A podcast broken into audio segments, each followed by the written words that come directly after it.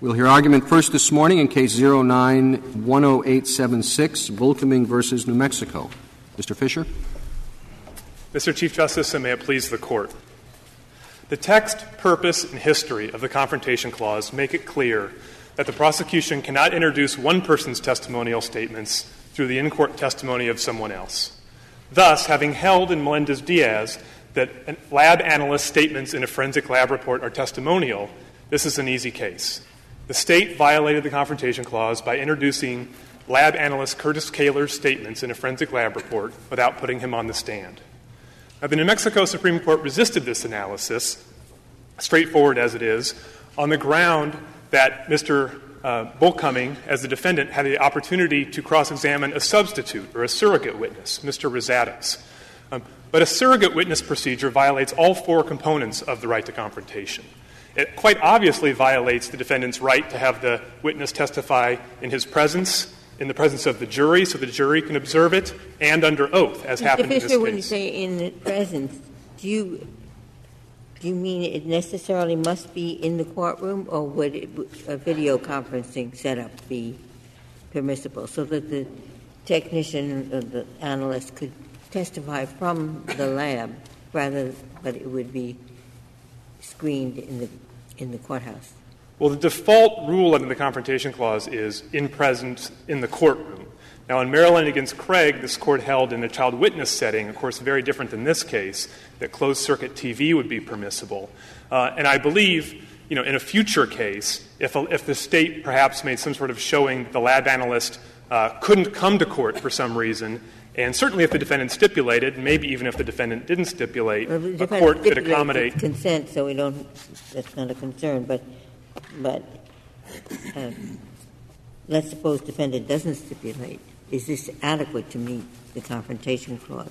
I don't think it would be adequate, Justice Ginsburg, with at least some, absent at least some showing of unavailability of the witness or making the witness unable to come to court. Now, now, there is an amicus brief in the case, I believe, that suggests some flexibility that trial judges might employ in, in, in accommodating lab analyst schedules. What about um, police witnesses? What about uh, uh, not requiring uh, the officer who uh, who uh, took the confession or, or who witnessed uh, the alleged crime, uh, uh, not requiring him to appear because he's busy. Well, that's never been. The, it. He's out on the beat. So, uh, can can we have him appear by television? That's never been the rule, Justice Scalia, and I don't think there would why be. Is a la- why is a lab technician different? I, I, don't think I don't think one is, and you don't have to reach that in this case because the state never attempted to make any showing that Mr. Caylor was unavailable for any reason. Uh, Mr. Fisher, what if you had two people doing this procedure? They're sitting at you know chairs right next to each other. The one you know takes the, the blood samples from the vials, puts them in another vial, and puts the aluminum stuff on and crimps it. The other one then takes the vials and put it in, in the machine and, and runs it. Do you have to have both of them testify? Only if the state wants to present statements from them both. No, they, they, want, both, they want to present the results of the blood analysis. The I think numbers the machine spits out. I think in that scenario, if both people were there for the whole thing, the state could have either one of them testify. Uh, what the state couldn't do, even though one, rule, even though one didn't do it, even though the question is going to be, did you put the aluminum on and crimp it? And the answer is going to be, no, Joe did it. He sits right. That's that's right. The confrontation clause is a purely procedural right. I'm sorry, that's Justice. right. Do they both have to testify then or not? they do not have to. Oh. The, the confrontation clause is a purely procedural right. It all depends on what whose statements the state wants to introduce. So if the state is satisfied to prove its case by having somebody testify saying, I watched the thing go into the machine and I watched this result come out and I saw that it wasn't tampered with and it was Mr. Bullcoming's sample, then that would be fine. And in fact, what some labs do. I don't understand that. How's that any different than the supervisor of the lab saying, I know what these people do, I, I watch them on a day to day basis and they perform their work correctly. Again, the question, Justice Kennedy, is not who the state has to bring in. The question is whose statements the state wants to introduce. Here, the state wanted to introduce Mr. Caylor's statements, and so it therefore needed the, to What the state wants to introduce is the result of the exam, and the Chief Justice gives you the hypothetical, say two people are necessary to the exam. You say only one has to be there if both saw it. If only if the state is only introducing one but, person. But, but, it, but, it's hearsay as to what um, the, the, the, first person did with, with, with crimping, uh, I, I, I don't. crimp, crimping, crimping the, the thing, or it's, it's, it's, it's, it's not direct testimony from that person. You didn't say, are you experienced in crimping? Uh, did you use your right hand or your left hand? Uh, is there a danger of spillage and so forth? All that's beyond, uh, beyond the ability of the defense to ask. No, I, Justice Kennedy, I don't think it's hearsay. It's simply being an eyewitness and saying, here's what I watched. I watched this person put it into the machine, and this is the result that I saw come out. Now, again, the only question is whose statements the state wants to introduce. By all means, Mr. Chief Justice and Justice Kennedy, if the state wanted to introduce statements from both of the lab analysts who worked together on the case, they would need to bring them both in. But if they only want to introduce the state one takes its chances, right? I mean, uh, as to how much it has to bring in in order per, to persuade the jury. That's right. That's, that's the decision the state makes in every case, whether it be multiple police investigators, multiple eyewitnesses. You always take your chances with a business record. That's, that's a given, of course. Of, of course, the state takes a chance with the, with the admission of any ad, admissible hearsay testimony that, that the jury will be. Uh, that you, you'll make the argument to the jury that you should discount it because the person isn't there. That's always true. I, am not sure I, I, I, disagree with anything you said, uh, but the rule of the Confrontation Clause applies to particular kind of statements, testimonial statements. And our rule today, and the one that resolves this case, is if the state wants to introduce a witness's testimonial statements, it needs to bring that witness to court. Now, footnote one in Melendez now, Diaz. I take it it's a testimonial statement that this blood uh, that was taken at the hospital was the blood of the defendant. That's a testimonial statement. Yes, uh, I believe it would be. And so I assume that uh, in this case the nurse and the police officer were both present. Yes, and in fact, but I assume under your position you could not have a record showing that uh, uh the nurse withdrew the sample at 10:08 p.m. Uh, on such and such a date, and that uh, she followed the regular procedures. That would be insufficient if the state wanted to introduce just a certificate or, or just, just that uh, record? I think that's what footnote one in Melendez Diaz says. If the defendant wants to challenge the chain of custody, then the state needs to bring in the witnesses. Now, I think it's an interesting fact in this case, and it shows why well, that rule isn't I don't so. think that's what Melendez Diaz footnote one says. It says that the state may be able to prove chain of custody by testimony other than the actual individuals who handled the sample, and it, it, then it has to take its chances as to whether the trier of fact is going to believe is going to believe that. Isn't that right? I think that's right. I think what footnote one says is the defendant, when the state chooses whose testimony it wants to introduce, the defendant has the right to insist that that be done live. But does, does not Melendez Diaz also say that if uh, the defendant wants to challenge the, the chain of custody, the state can adopt rules that requires the defendant to assert that challenge or his intention to make that challenge prior to the trial so that the state will know whether it has to introduce any live testimony. Of course, that's correct. As the notice and demand regimes that Melendez Diaz approved of, and the public, uh, the PDS brief in this case show that many states do use those regimes. Now, just as but, but the, chain, to, the chain of custody does involve a testimonial statement that this is the blood that I would, took it out at, at 10:05 p.m. on Saturday evening. That's a testimonial statement. It's the defendant's blood. Yes, it can, Justice Kennedy, but chain of custody is proved by live witnesses every day in, court, every day in courtroom across the country, long before Melendez Diaz or Crawford. It's not just chain of custody. I think the Chief Justice is trying to get at this problem, or I am. Lab technician Jones looks at a vial and it's blue. She says to Smith, it's blue. Smith turns a lever on a machine to B. Jason sees the B and goes into court. You make him go into court. That's our case. And what I wonder is, is the defendant now entitled to the following instruction? Jury, because he's in court, he can say that the machine read B. But that proves nothing about the vial. Nothing. All it proves is what someone said in the laboratory to another person. And those two people aren't in court. Now, that's, you see, that's the problem, I think, of the intermediate step. I'd either like to be told I'm wrong about that, you don't have to have them, or explain whatever you'd like.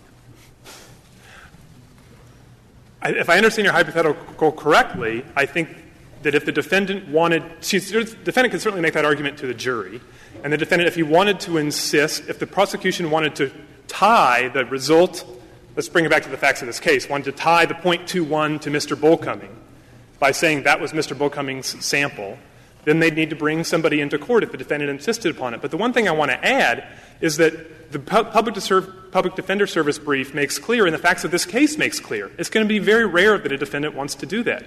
The defendant in this case wanted to stipulate to the nurse's blood draw and that it was his blood that was drawn in the hospital. It was the state that insisted on putting her on the stand. It happens in courtrooms all across. Well, but if, if you want to tell us, don't worry, it won't happen, I, I think that's an unacceptable argument. You're saying the defense has certain rights, and we have to presume there is a defense attorney who's going to uh, afford his client every right the Constitution has. So the, the fact that we're not supposed to worry because it won't happen uh, very often is a, it seems to me, an unlikely hypothetical, and B, it seems to me irrelevant to your argument. Well, Justice Kennedy, I'll, I'll, gladly accept B if we want to say that consequences are irre- irrelevant, because I think that's what the Sixth Amendment is, what it is. But I, I, I think the only thing I would add is that all I can say is empirically, in the states that have followed the rule we advocate today, long before Crawford or Melendez Diaz, it simply is a manageable burden. I'm not saying it's no burden, but it's Mr. Fisher, I thought, that, I thought the court put this worry behind us in Crawford. Wasn't the same worry raised in Crawford? Well, I think it was raised even more pointedly in Melendez Diaz when it came to lab analysts. And I think in both places the court, yes, set that aside. Said yes, it, it, it may be uh, something of a risk, but the, the, the states have managed it in the past, and there's no reason to think they can't manage it in the future. I, I think that's what Melendez Counsel, Diaz. Um, there are different types of hearsay involved here, or different types of statements. There's the report itself, which was Exhibit 1 that was introduced. And it has certain certifications by the analyst that he followed certain procedures, et cetera. I'm assuming that you're claiming that those, those are the Confrontation Clause violations. That exhibit itself, because it is attesting or certifying to something. Yes. The witness is not at trial. Here. Yes, Mr. Caylor's certifications in, this, in, the, in the lab report, not only that the blood that, that the blood had a 0.21 blood alcohol content, well, but also that oh, uh, but that there, the also is what I summarized in saying that he followed certain procedures, that it was in accordance with law, etc. And, and, also that it was Mr. Bullcoming's blood sample and that the sample had not been tampered with. That's right. the totality right. of the. But as to those now, first two, if I might just ahead. finish my sure. question. Um, let's assume that the raw data, the graphs that were made, were reviewed by a separate witness. He reviewed the data and says this data shows that the blood level concentration was 0.21 or 2 point whatever it was. Would that violate the confrontation clause using the raw data itself? I want to be clear that raw, by raw data you mean the printout from a machine. The printout. Because it's used in different ways in the briefing. That wasn't introduced here. Am I correct? It was neither. It was not introduced, uh, and there's nothing in the record to show that Mr. Razatos even reviewed it. All right. Uh, so but what he did assume, is just read the report. Let's assume he just took the raw data at trial. I know we now have a chain of custody, and someone mm-hmm. will have to prove that this is the data related right. to Mr. Bullcoming. But if that expert then read that data and testified that this was of a certain amount of or percentage of alcohol. Would that violate the confrontation clause? Probably not, provided, as you say, the chain of custody had been either properly proved or stipulated to.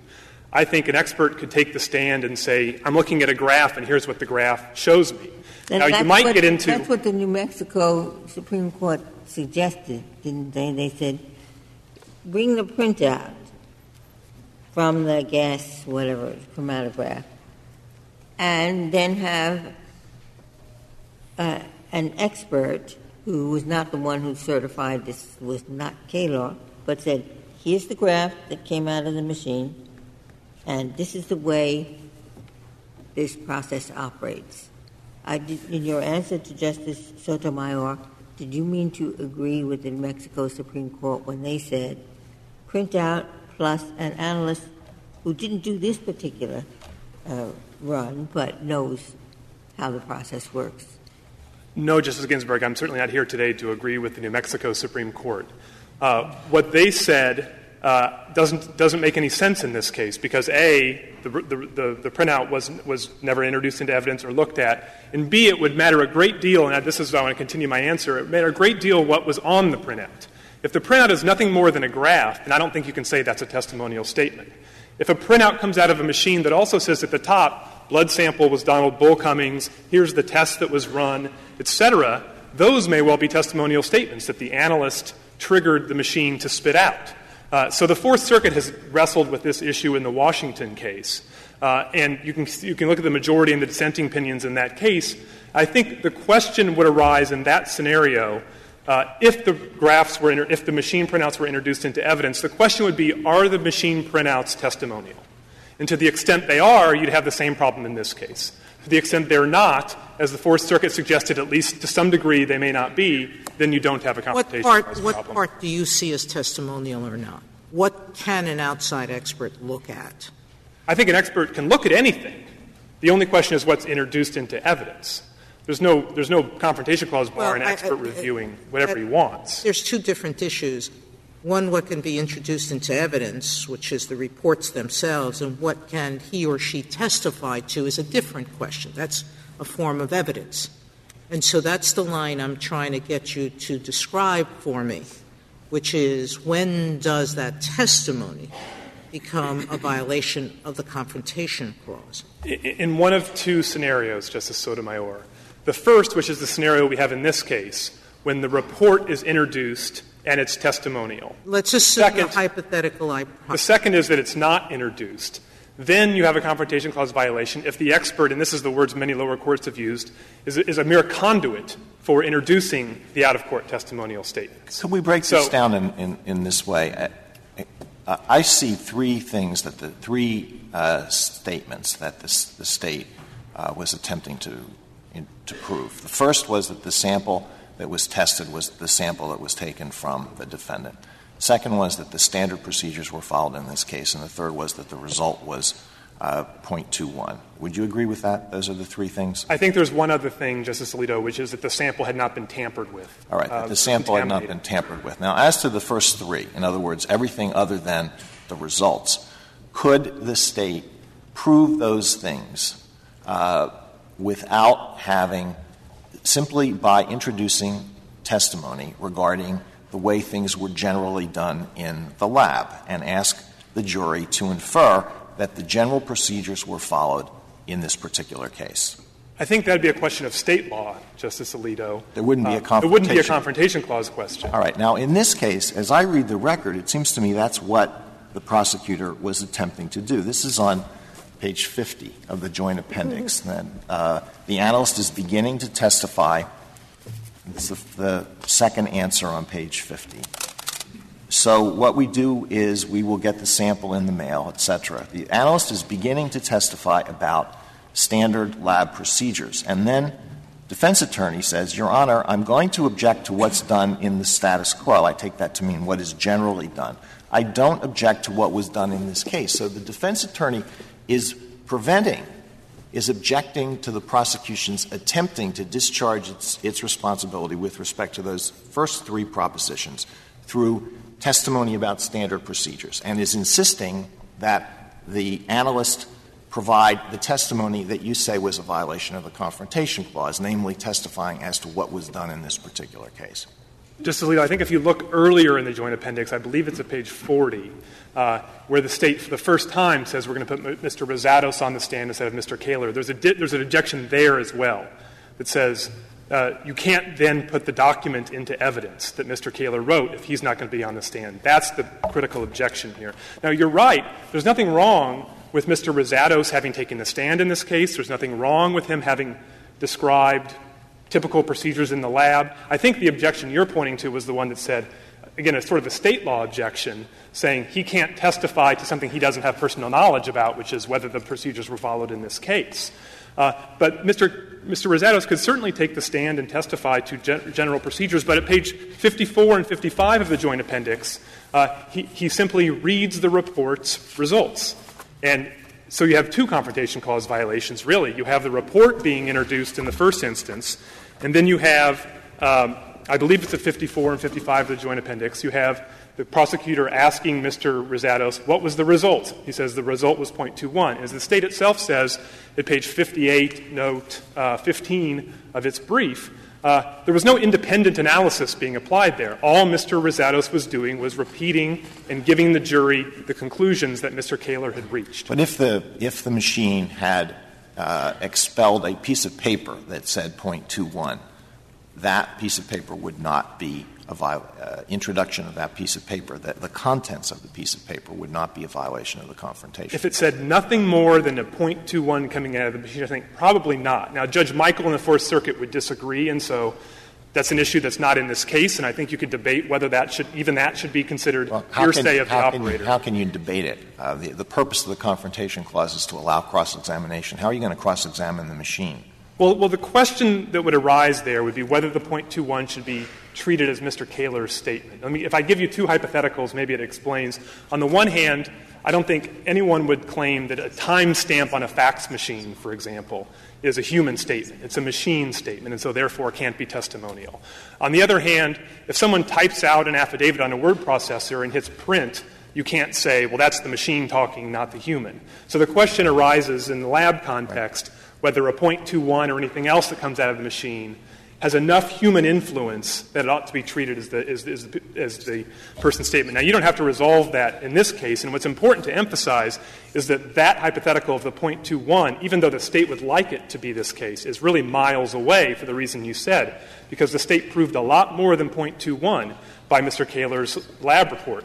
And that's why these hypotheticals, I think. But all of those other things could potentially be proven by indirect evidence, by establishing standard procedures and asking the jury to infer that the standard procedures were followed in this case. They might, they might believe that, they might not. The state they might could, make the inference, they might not. The state could make that choice, but it would be a considerably weaker case, Justice Alito, not just because they wouldn't have anyone saying that the procedures were actually followed in this case, uh, but also in this case, it would be a far weaker case because they'd have somebody on the stand who would now be subject to cross examination as to why he'd been recently put on unpaid leave. But as to uh, this case, uh, didn't the defendant actually testify that he was drunk at the time of that he at the time when the the blood was extracted?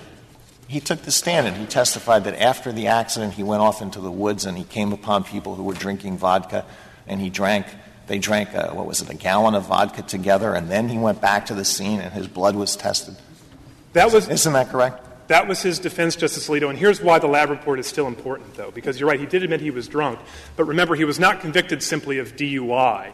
He was convicted in, New Mexico law of aggravated DUI. And to have aggravated DUI, you need to have up to a 0.16 blood alcohol content. So the report is the only way the state could have proved over 0.16, even if Mr. Bullcoming admitted that he'd been drinking that day. Uh, so that's why it's important in this case. That's why he wanted to challenge.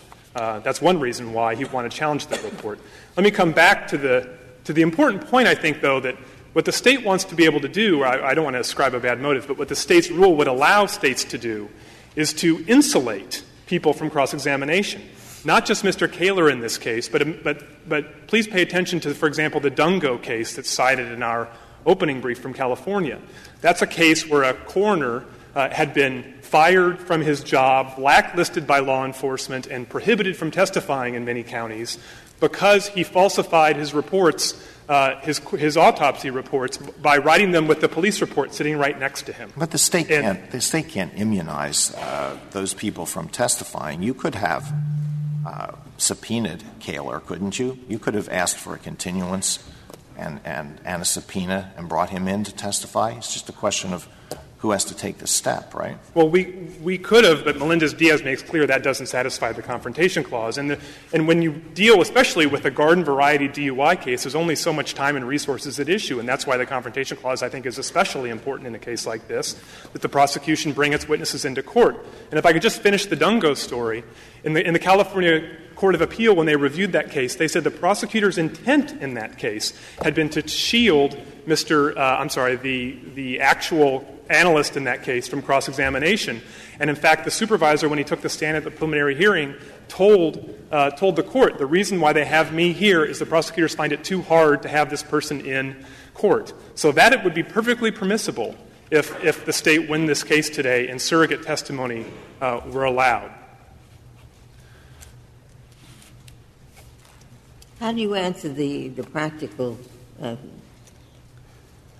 situation that Caylor, who did this particular run, does them dozens day in and day out, and he will have no memory, in fact, of this particular uh, test. So, having him there, he knows how the process operates. He doesn't re- remember this particular one. How does having him there, what could be elicited on cross examination of him that couldn't be from his supervisor? Let me give you two answers, Justice Ginsburg. But first, let me say we don't know whether somebody doesn't remember it until he's put on the stand. What the NACDL brief says is that even though analysts don't ordinarily remember run of the mill tests like this, they do remember if something went wrong or if something went haywire. So we wouldn't know that. But assuming you're right that. Wasn't it the case that these tests are unusual in this particular jurisdiction? That's my understanding, Justice Scalia. So that's another reason why he may have remembered. But, but even if he didn't, there's two things that could be importantly probed here.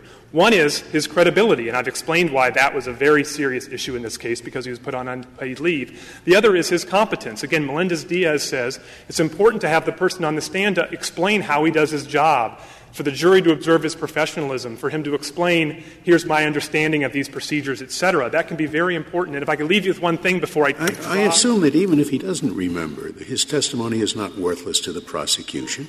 He, the prosecution can bring out his high qualifications and he can testify this is always the way I do it. I do it this way all the time. I don't remember this particular incident. All of that can be persuasive to the jury, can it?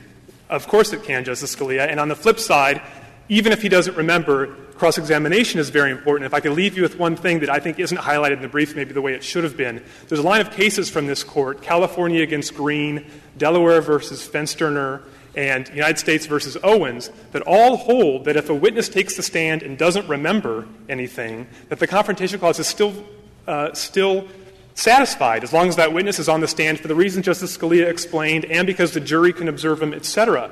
And so the flip side of that has to be, it's the holding of Owens most recently, is that those are meaningful things that the Confrontation Clause requires. And so the flip side of those cases has to be that if the witness takes the stand and doesn't remember, the ineffectiveness potentially of a cross examination there doesn't matter either. If I could reserve what little time I have left. Thank you, Mr. Fisher. General King?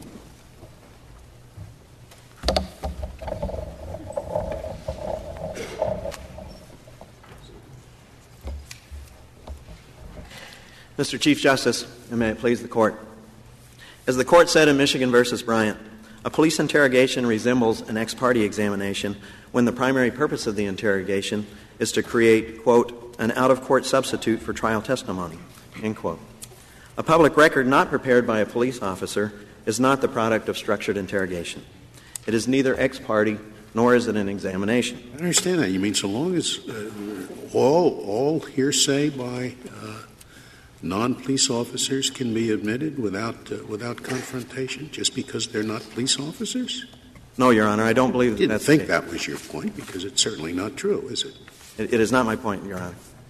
Your Honor, the, the point that I am making is that um, in this case, the, the document, the report that we're talking about, is a public record, and that differentiates it from the affidavit in Melendez Diaz. And so the case that we're talking I'm sorry, could you tell me what that means? Why is it different than the affidavit? Uh, it's certified, and my understanding of the dictionary meaning of certification is that that's an attestation as to the truth of the statements contained therein. That's the common definition. So I'm assuming it's the equivalent of an affidavit. So how is it different than the Melendez Diaz lab report? Your Honor, I, and, and I, I understand and will answer your question with regard to your, your expectation that the certification is the same as the affidavit. It's not our position that, that they're exactly the same.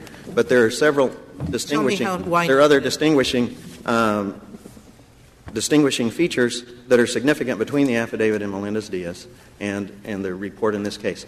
For one, the affidavit in Melendez Diaz was prepared pursuant to a statute in Massachusetts that called for the preparation of an affidavit from the lab at some point in time after the, uh, uh, the actual test was done. Um, and it was to be used specifically as an in court statement to replace the live in court testimony of the affiant. In our case, the report, being a public record, was a, a record that is, is kept contemporaneously by the analyst in the lab. Uh, it is, in this case, the .21 is a single data point that's taken from the raw data in the machine and recorded on a standard document that, that's provided by the. And that was prepared just for fun, not, not, not for use in, in trial. No, Your Honor. I, I believe that that, that um, statement is planned to be used in trial. And so, what difference does it make whether the statute requires it uh, to be taken to be used at trial, or whether the police send it over to be used at trial as agents of the state? What difference does that make? Your Honor, I think the key is to look at the purpose of, of the analyst who was preparing the report, who is who's a, a public employee who, who is is just carrying out uh, as our court said, uh, uh, copying the information from the machine onto the report. And so that's significantly different than the amount of analysis that was done by, by the, the, the witness. I'm sorry. Melendez He's did. not simply looking at a number and putting it on a report. He's certifying to certain things. He's certifying to following certain steps, that the evidence wasn't tampered with. He's certifying that he's complied with all the requirements of New Mexico law with respect to the report. So he's just not copying a number. That's correct, Your Honor. And in this case, the certification doesn't necessarily make the report testimonial. There, there are several other examples of, of cases where, um, where evidence is introduced at court that, that have certifications. For instance, uh, it may be necessary for a public records custodian to provide uh, a copy of a birth certificate in, in a trial, and, and in that case, the custodian always has a certification that says, I Isn't certify the difference between those two documents is that one was prepared primarily for the purposes, this lab report, for prosecution purposes, and the birth certificate is not prepared for that. It's prepared to mark the birth of a person, then it's used for many other purposes besides trial. Is that correct? Uh, that is correct with regard to the birth certificate, birth certificate, Your Honor. So tell me what makes this certificate not primarily for the purpose of use in the prosecution of an individual. Would they have tested this blood if, if it wasn't to prosecute him? Your Honor, in, in this case, no. I this, this case is all about a, a, sample that was sent to the lab to be tested for this. But, but I think that, that you made it clear in uh, Michigan versus Bryant that, that there might be a variety of purposes that should be analyzed uh, in, in order to decide whether or not the statement is testimonial or not. In this case, the purpose of the, of the lab analyst is significantly different from the purpose of the police officer who requested the analysis. The lab analyst does this for a living, it, it's, it's their public duty. The lab, in this case, is, is operated by the State Department of Health Scientific Lab Division, and, and they do a variety of different kinds of analysis. And so the, the analyst who does the test wouldn't necessarily have the same purpose uh, in, in creating uh, their statement for that document. As a matter of fact, the analyst would most likely uh, be driven by the desire as a scientist to make. Does he do any testing except for the police? Yes, Your Honor. Who else do they test for? Uh, this lab also tests for, uh, in, in, this particular case, gas chromatograph analyses of blood alcohol. They test for the Office of the Medical e- Examiner. And, and under New Mexico law, interestingly enough, the, um, the defendant can also ask for a test. They would use the same form to ask for this test. So the analysis might be being done for a defendant as well as for the state. Now, are these uh, lab analysts civil service employees? Are, are, the lab analysts civil service employees? Yes, Your Honor, they are. They, they work for the New Mexico Department of Health. Is there any way in which uh, your office or prosecutors or the police could cause them not to get promotions if they weren't producing the kind of lab reports that uh, the police and the prosecution might like? No, Your Honor, they could not. As a matter of fact, there, there is a separation between the operation of, of the Department of Health lab and the police that even extends to the point of a physical separation. Police officers are not allowed into the lab area where, uh, where, where they're, This, they're this analyst was fired, as I recall. Was he fired, placed on administrative leave or something? No, Your Honor. The record uh, indicates that, that Mr. Caylor was not available for court because he was on leave without pay, which On leave without pay. And do we know why it was leave without pay? we don't know why, Your Honor. Does the defense know why it was leave without pay? Could the defense have found out in cross examination that the reason he was leave without pay because he was he had shown himself to be incompetent and they were in the process of firing him? I don't know whether that's true, but wouldn't that be important to the defense? Your Honor, I, I think that the defense would like to know the answer to that question. And didn't and didn't the prosecution intentionally set it up this way so that this person would not have to testify, so that he could not be cross examined? Isn't that why they sent the substitute to testify?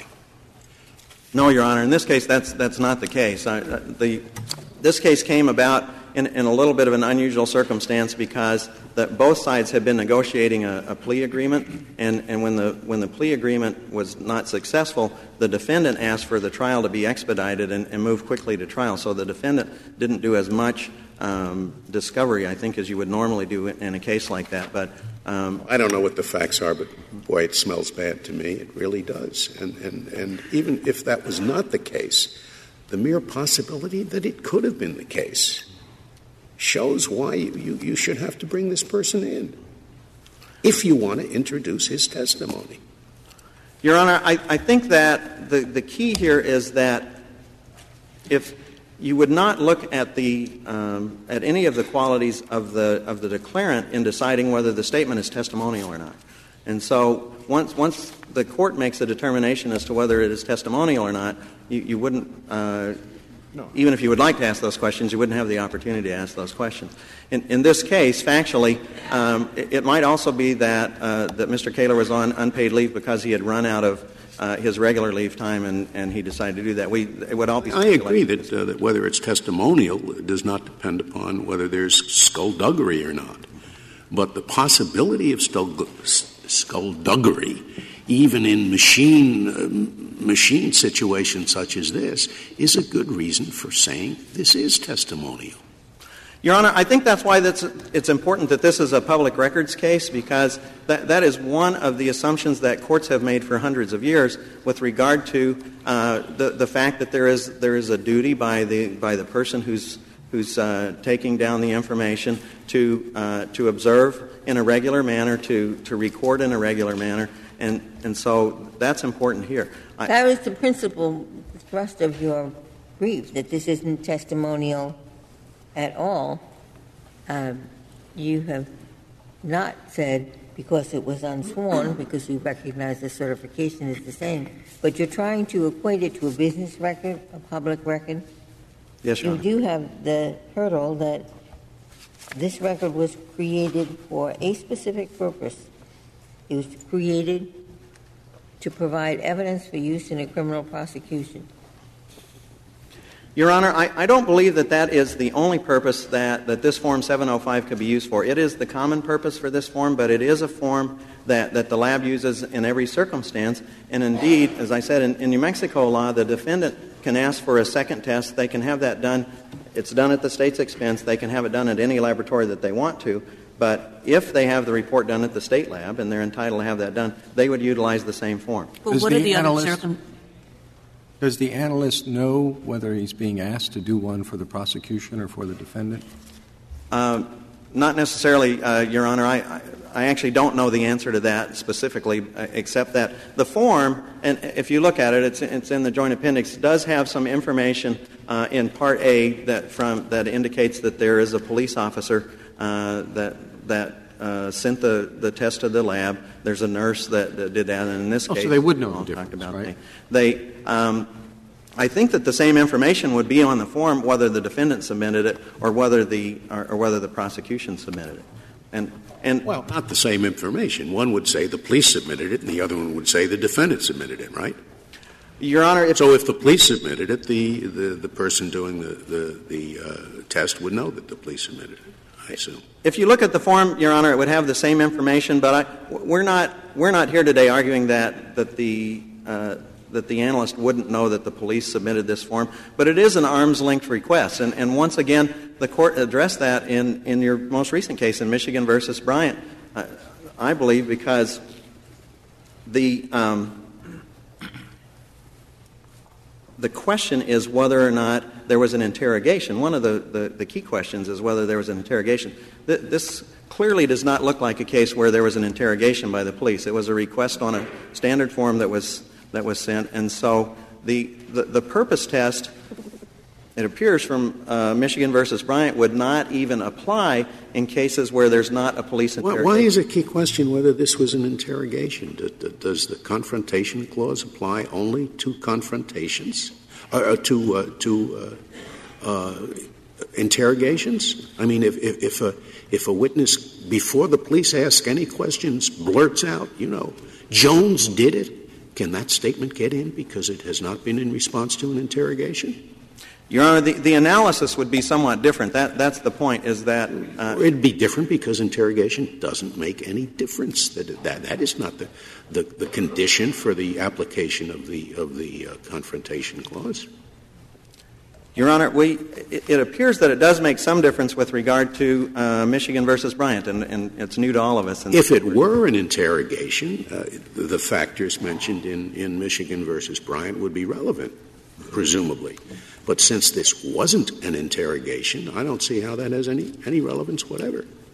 Well, the relevance, Your Honor, I think is, is since it's not an interrogation, then, then you have to look at, and I think the court has set this out, um, you have to look at the, the, the nature of the evidence and, and to make a determination as to whether the evidence that's being presented uh, is, is merely a substitute for live in court testimony. And, and there, back to the difference between the affidavit in Melendez Diaz and the report in this case, is, is in, in our report, even if Mr. Caylor had been at the trial and on the stand, it would have been necessary to have the report as well. I, I think uh, uh, Justice Ginsburg raised this point, is that six months after the examination was done, to to cross-examine the analyst and ask him, do you remember what the result was six months ago from this one test out of a 100 that you ran? He, he will not remember without looking at the report. The report is the best evidence in this case to prove the, the point that is, that is being made here. And Sure, well, he'd look at the report and say, gee, I don't remember, you know, I, I do a lot of these reports.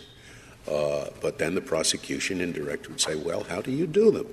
And he would say, I always do this, I always do that, I always do the other thing. Did you do it in this case? Well, I don't specifically remember this case, but I always do it. And that's the testimony that would go to the jury. It'd be pretty persuasive, not as good as if he did remember. It's correct, Your Honor, and so that's why the analysis of whether this is testimonial or not is such an important analysis, because if the, the, the reasoning that the court has had for, for all of the hearsay exceptions, for, uh, for excited utterances, or, or in this case for a public record, uh, would, would look at whether or not um, that, that evidence was the best evidence to, to support the truth finding purpose of the trial.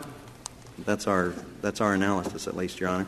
And, and what we are arguing in this case is that there is no difference between Mr. Caylor transferring the, the .21 data from the machine to, um, to the piece of paper than there would be if you took a photograph, for instance, of, of the machine data and, and So why didn't you give the data to the analyst at trial?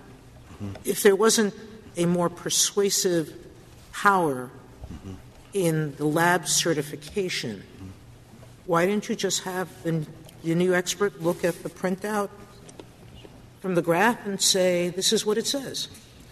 Procedurally, in this case, Your Honor, the, the, this, uh, the trial at the district court level occurred before the court's opinion in Melendez Diaz, and so I think that at this point in time, that it, it would be more normal behavior for the uh, for the state to present the raw data as well. Um, in this case, Mr. I- Razan. That's that as well. Don't you introduce the lab report because it it gives more credence to the reliability of the result?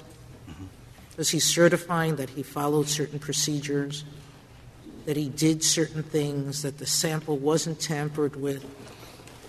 Yes, Is Your it- Honor. You're looking for that testimony, correct? You're looking at trial to that testimony to bolster the test. N- Not using testimony in the, in the, in the sense that we're talking about testimony here. I mean, you, you, you might want that, very well want that evidence in, uh, not different from other cases where if, if you had a, uh, it was necessary to submit uh, the, the judgment of a felony, for instance, to, uh, to show that a, a person in a later trial was a felon in, in, in, in with a, a, a felon in possession of a firearm, you would have a certification from the court clerk that would say, I certify that, that, that the copy of this document that I'm submitting to the court is, is a true copy of, of that. Th- That's also not testimonial from, uh, for the purposes of the Confrontation Clause, I don't believe. But you might want that in order to show the machine says X, Y, Z. Mm-hmm. But that's only as good as the stuff that was put into it. Mm-hmm. So you're going to have to show that this was his blood put into it. Mm-hmm. And many, many people might have handled it.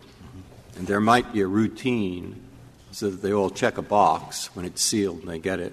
Is it your understanding if you lose these case, this case, that you then have to take into court all those people? That's certainly a concern, Your Honor. I, I, if you look at this document, there are six or seven people who have uh, certifications on the on the different statements on the document. There are three certifications. There's one from the from the, the woman who takes the samples into the lab that says she received the samples. There's this one from Mr. Caylor. There's one from, from the reviewing analyst who reviews it. And I, I gather that the, that the uh, petitioner is only challenging that, that, that one certification from, uh, from, from Mr. Caylor. The chain of custody wasn't, uh, wasn't uh, contested here, was it? It was not. And this document. Is it often contested? My impression is it's not very often contested. I'm not aware of it being contested often, Your Honor. I, and, and this form, I think, is one of the things in New Mexico that really helps with that. that. It's the reason that the court submitted the form is that you have everything relating to the chain of evidence on, on one document. And, and so, indeed, a lot of those statements really help. But the reason I ask the question is because I don't think it is normally contested. It's normally a business record of some kind. Uh, however, uh, what I'm looking for is a distinction, because in the future, I don't see why it wouldn't be contested unless there's a distinction.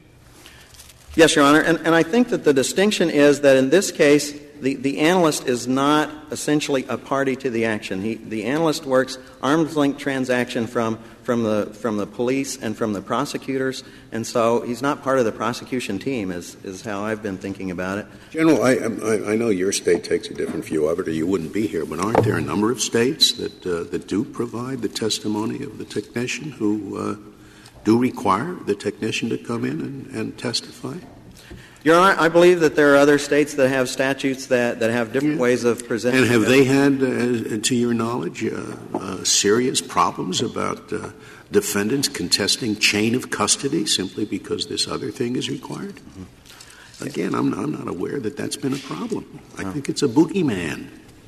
Your Honor, we, we understand that, that, the, um, that the burden on the state is, is not an issue that comes directly into the analysis relating to the Confrontation Clause. I, in New Mexico, for instance, one of the problems that we have is that, is that the lab centrally located in Albuquerque, and, the, and, and in this case the trial was in San Juan County. So, so the witness has to drive for about three hours to get to where the courthouse is. So that's sort of different in New Mexico than, say, in Massachusetts or, or something like that. And, and even for 10 minutes worth of testimony, they might have to drive six hours and take a whole day out of the lab. So it, it is a problem that, that is there, but it, I don't think that is the seminal issue that would. Are, are there states? Are there states that do require uh, uh, um, a, a, prosecutor uh, to produce uh, everyone who has handled something in a chain of custody at a uh, uh, at a laboratory? Uh, criminal, you know, normal business. Uh, are there states that do require that? If so, could you tell me a couple? Because Your Honor, I'm, I'm, not aware of any state that would require that everyone in the chain of custody uh, appear in, in trial. It is indeed normally up to the prosecutor with regard to chain of custody to determine who, who's going to be appearing. What about medical reports that are uh, aimed at a particular known uh, victim of a crime, and thus will end up in trial? for example, a graph, mm-hmm. a graph which the nurse keeps which is a statement by the nurse that the patient's temperature on such and such a day was 98.6 or whatever. And normally that graph would be introduced. But are there any states that wouldn't require, uh, would uh, say, oh, no, you have to produce the nurse, you have to produce the doctor for all medical records, uh, which, of course, are known by the keeper that they will be used at the criminal trial. Are there any states that require that? There are none that I'm aware of, Your Honor. I, I, I don't. I haven't. Are there any states that require uh, ordinary business records, uh, perhaps of the most ordinary kind, which always are statements that somebody did something on a particular day, when those business records happen to be kept for, with the knowledge that they'll probably be introduced at trial? Are there states that require uh, the man or woman who made the business record uh, to come into court?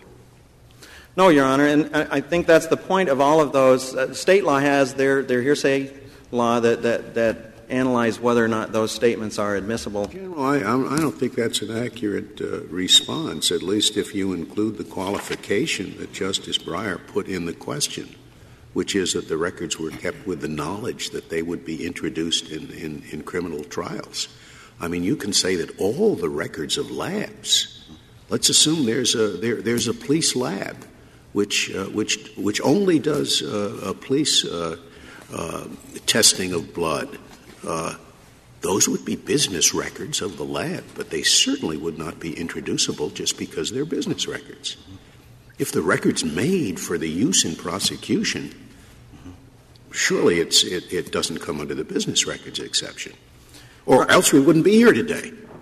Your Honor, I think the hypothetical that, that you say really shows where the line is. If, if the lab is a police lab and only doing the analysis for the police, then they, they look a lot more like a party to the, to the lawsuit. And certainly the, the hearsay exceptions have made it clear that even though observations uh, are, are generally, uh, that are public records are generally allowed, that observations by police officers are not. And, and so. It's an independent lab, and the, the police always send it to this independent lab. But in fact, it's an independent business. It makes a profit, but all the stuff it does, it knows is going to be used at trial. That wouldn't be admissible, would it? Even though it's a perfectly normal business record.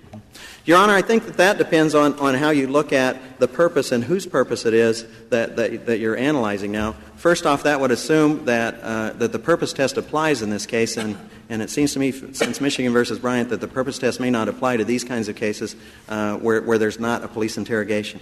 But if, if that is the case and the purpose test applies, then it, it also appears to me that, that, the, uh, that the test now requires that, that you look not just at the purpose of the policeman who, who's asking the question, but that you look at the purpose of the declarant. And in this case, the purpose of the labs clearly is, is a purpose just to, to get the sample, do a good analysis, and, and report that analysis to, in New Mexico's case, both parties. The, the analysis that comes from our state lab goes not only to the prosecution but also to the defense. General King, you seem to be describing this. Uh, this this case seemed rather uh, particular. That is, there was no objection by New Mexico to having an analyst show up. Uh, Razatos showed up. Um, so he had to travel however, however long he said. It's just a question of one employee's time rather than the, the other.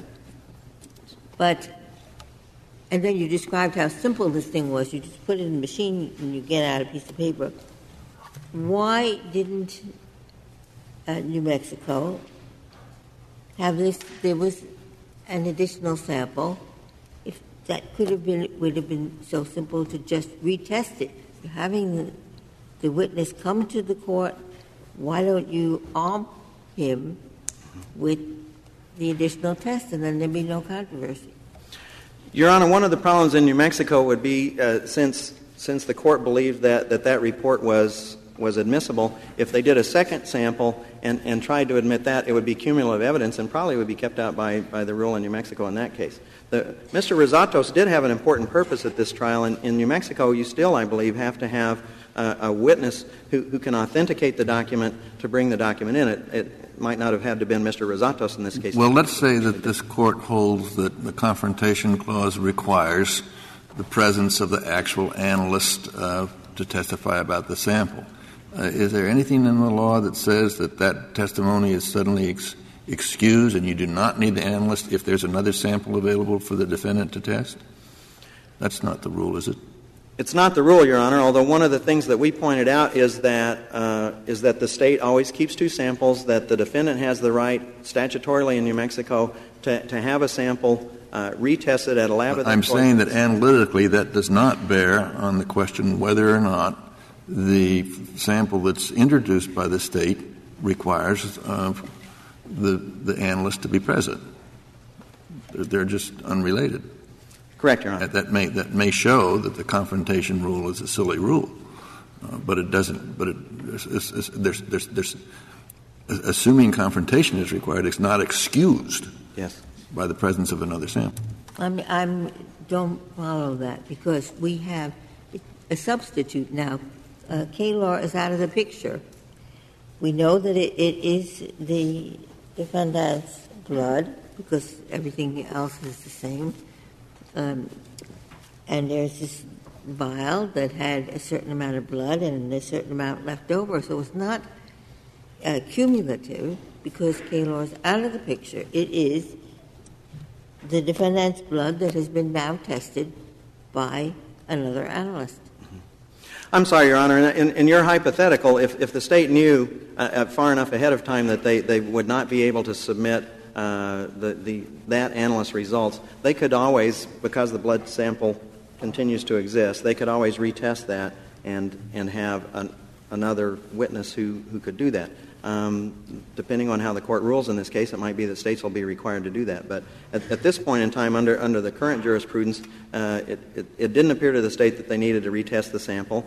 Um, and, and I think you have to worry a little bit about, uh, about how many people you might indeed have to have come into court and testify. If, if the state, if the burden on the state is that you have to, te- you have to sample twice just in case you're going to lose one of your analysts, I, I, I think that that does indeed put a great burden on the state to do that. And so, General, I, I don't want to eat up your, your little remaining time. I think you can answer yes or no.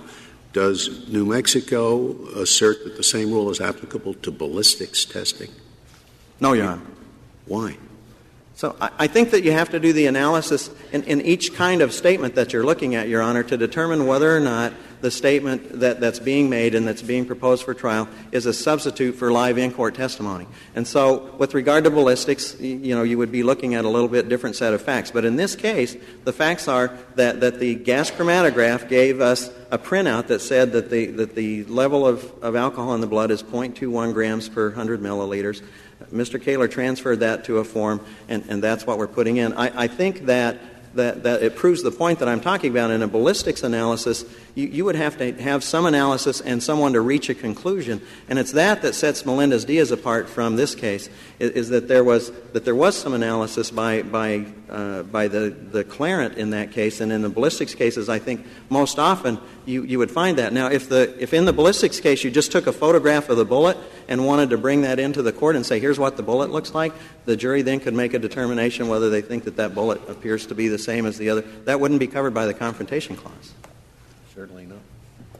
And, and but you, you, you think the result would be shame, the same if we could develop a machine that you put the bullet in and and and uh, and the uh, that's been fired from this gun and the murder bullet and, and the machine goes and it spits out you know 99 percent 99.9 percent match that would be okay may I answer the question Your Honor? yeah I, in, in that case, if, if the machine were able to do all of that, the machine essentially is giving you the best evidence, yes, I believe that that would be the case. Thank you, counsel. Uh, Mr. Fisher, you have two minutes remaining. Thank you. Let me try to make four quick points. First, uh, Justice Alito, I said the first objection was at JA 40. It's actually 4445 in the joint appendix. Uh, with regard to the State's argument about whether this document is testimonial, I'd simply urge the Court to take a very close look at the lab report itself. It's at JA 62. At the top, it says, Mr. Chief Justice, in response to your question, arresting officer identification, and the officer writes, check for blood alcohol concentration. That's the order to the lab. If you look at the bottom in the certification of analyst, uh, he certifies that the following is true and correct, signs his name, and perhaps the most critical thing is at the very bottom, the actual rules of the New Mexico evidence law and criminal procedure law are referenced. So it's exactly like Melendez Diaz. This is a document that is expressly prepared for substitute live testimony. not under oath though that's the only difference If, not under oath, if a certification is actually different than an oath, that just makes this worse. As in Crawford, this court said that it would be implausible that trial by affidavit would be prohibited, but trial by unsworn affidavit would be okay. Do the rules of criminal do the rules of criminal procedure in New Mexico say that it should be prima facie evidence? They say much the same thing. There, there, there, are several rules referenced at the bottom that all make this automatically admissible, notwithstanding the hearsay rule, to prove the truth of the matter asserted. Um, with respect to Justice Ginsburg's question about retesting, you are exactly right. Uh, the state had many choices in, ca- in, this case about how to proceed, but if it wanted Mr. Razatos to be its witness, all it had to do was have him do re- retest it and write a new report and have him be the, the witness. There's no reason it would have had to introduce Mr. Caylor's report then and come up against any state law issue. Mr. Razatos could have been uh, the live witness. Well, it uh, depends on when they do it, of course. I mean, you have the right to uh, look at their evidence so much, presumably so so far in advance of trial and whatever. And if they had to get a new new technician, that would have to put off the trial. Yeah, and I think that I'm sorry. I think that goes to my last point, which is uh, Justice Breyer. You're talking about states that do this. I'll combine my answer to these two things. Um, a continuance would have been perfectly accept, perfectly appropriate if that scenario had arisen, Mr. Chief Justice, and that's what one thing the public, public defender service brief that talks about 23 uh, 26 jurisdictions encompassing 23 different states that follow the rule that we're uh, advocating today. And, it ha- and we're not asking for more witnesses. Uh, it's important that we're not, this is a multiple witness problem. We're just asking for a different witness. In other Thank words, you, the counsel. state just brought the wrong witness. Thank you. Thank you, counsel. The case is submitted.